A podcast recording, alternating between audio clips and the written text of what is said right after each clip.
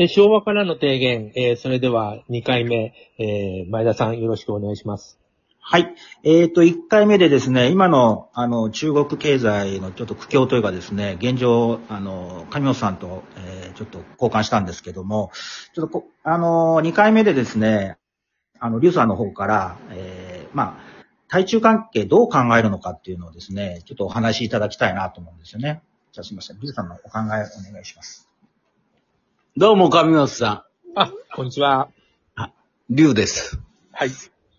あの、実は私のね、中南米のね、あのー関係のある国はですね、台湾と国交だったんですね。え3年前にもう、あの、中国と国交をやって、台湾の李登輝が亡くなった時からですね、あの、シフトが全部中国になってるんですね。ですから私はどちらかといえば、あの、中国に関する話はね、もう自分なりにね、国、中南米の国ではなくてね、要するに、えー古い付き合いの歴史である中でね、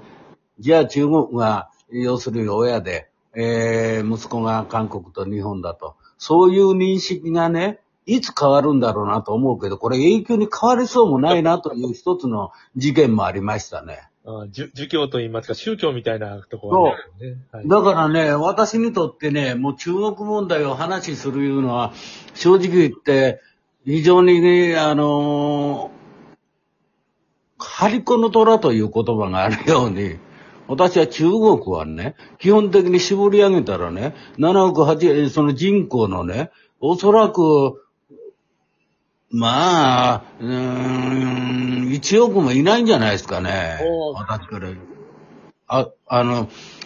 要するにね、まあもちろん国家主義的なある国ですからね、自由がね、本当にあんのかいうことも解決もされてませんしね、何を言っても大丈夫か言うていうことを、ちょっとこう、あの中国に関するね、不利な話が出ればね、すぐね、キャッチしちゃうというね、そういうことをずーっと、このおそらく戦後75年やってるんですが、私にとってみては、中国と本当にね、会話ができる人ってのは日本の政治家経済人、誰かいますかいうことを質問しても、ほとんど全体的な数字、統計、そういうのもんではで出す、なんて研究機関があったりしてますけど、私はね、アジアをね、円で行くのか元で行くのかいうことまで聞いたんですよ。アジアは。現決済もできるようにするの？って言ったらね、そんなこと日本が、あの、アメリカと、あるいはユーロと組んでできるわけないでしょ、言うた時にね、大笑いになったんですけどね。だから、要するに経済統計というのと、基本的な元のね、値打ち、じゃあ中国がどれぐらい金を持ってるのかと。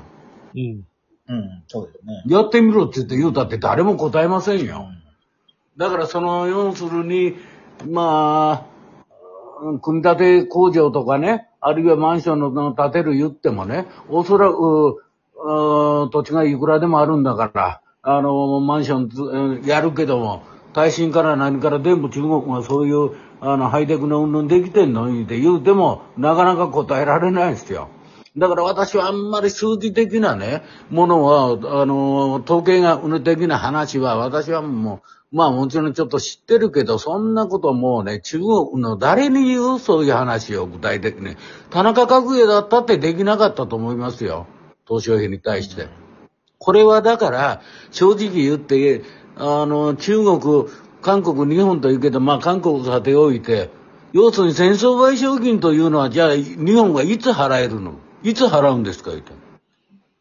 じゃあ中国が困った時に戦争賠償金は、これは後世の若者たち、あるいは未来の人たちに委ねようやないかという妥協案で、日本が日中国交回復を田中がね、やったいうのは、まあ自明の理です。当たり前なんですよ。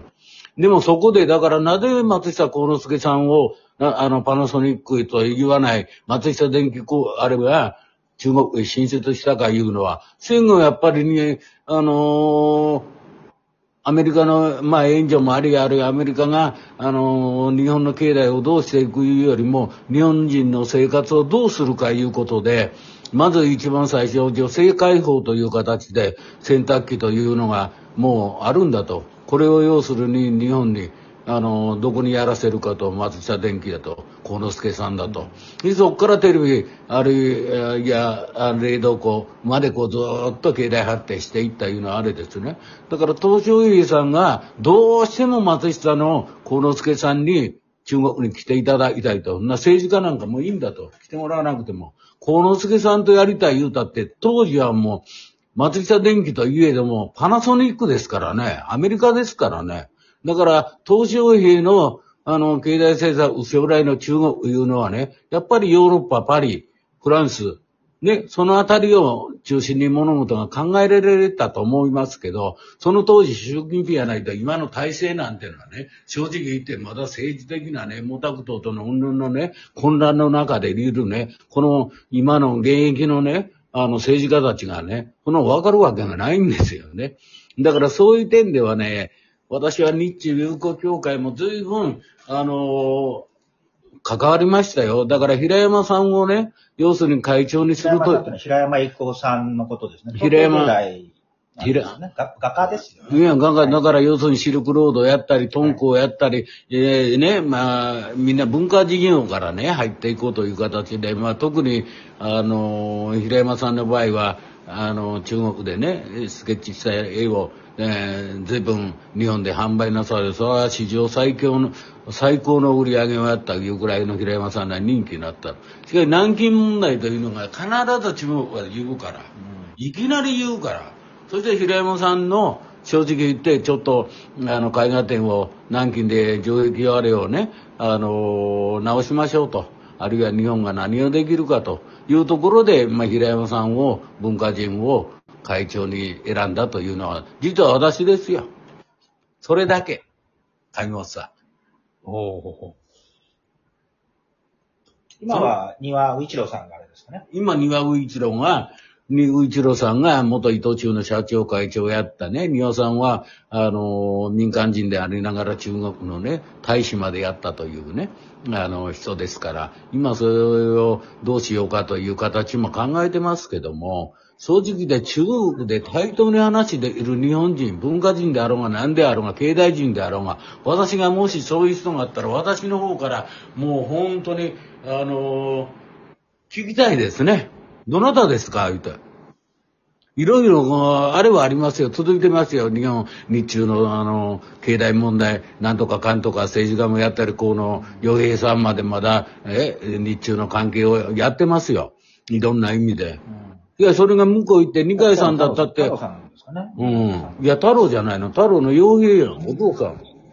うん。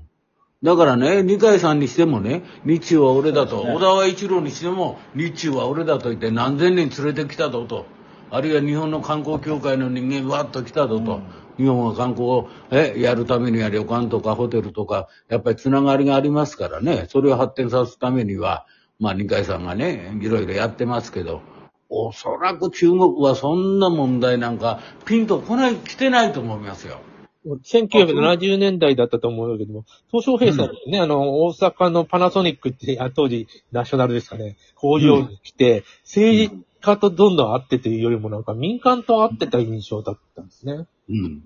うん、確かに。だからね、私はね、日中、日体問題はね、日本人がね、言える人、正直言って研究家いっぱいいるか知りませんけど、その分野をね、取り上げたりね、研究してる大学もあると思いますけどね、あの、中国を全体道で捉えてね、この人を言うてね、昔はね、正直言って、ね、6人か7人言うより、東証平の時代まででもう終わったなと私は思ってるんですね。そういう国民を、あの、中国国民をね、納得できるような説得力のあるね、そういう人物はね、ちょっと今できないんじゃないでしょうかね。もうそもそもあれですよね、その経済力で中国の方が上、日本より上回ってるので、うん中国の方で、その、日本からね。でもそれは実際は統計学でしょ、うん、実際数字。どこの国もインドが次はもうナンバーワンスリーにななりますよ、うん、これ人数という感じでね。要するに西洋型の統計と、うん、ああいう社会主義国、あるいはね、インドのようなね、特殊なそういう世界のね、そういうのとね、一緒にしたって、じゃあインドがね、潰れたらどうなる？中国が潰れたらどうなるんだ、日本は。そういうのもないよね。はいくらでも論できるんですけど、現実にね、人生でもし50年とするんならね、50年の間でね、日本の研究をしている中国人ね、何人いるんですか、いて。ね減ってるでしょうね。私はそういう問題を昭和の提言としてはね、今後ももちろんね、中国の問題もね、勉強していってお互いね、中国がいつも言うのはね、若いね、世代の人間を中国に、あの、来てくれと。うん。こればっかりですよ。うんそれどういう意味かと言ったらね、もう正直言って、あの、洗脳できるようには思ってるんですよ。うん。あんなものはできるもんじゃないですよ。中国、インドが。うんじゃあこういうようにしなさいよ。え？日本に対してもこうしてもらって。だから日本は、まあ幸いなことにね、もう壊滅的なね、第二次世界大戦のね、あの影響も受けてね、そこからね、まずどこと、どうやってやっていくいうことで、まあ、新アメリカというね、うん。やっぱり国とね、あの、これから将来ね、共に行こうというね、やっぱりそれはね、判断力としてはね、いいか悪いかは将来、うん。あとね、100年ぐらい見ないと分かりませんけども、まあ今のところは私はね、やっぱり、あのーアメリカの文化、ヨーロッパの文化をね、中心に考えていったらね、良かったんじゃないかと思いますけどね。そうですね。うんまあ、あの、まあ、ゆうさんとも、ま、前、前回かな、えー5回目の時に、その、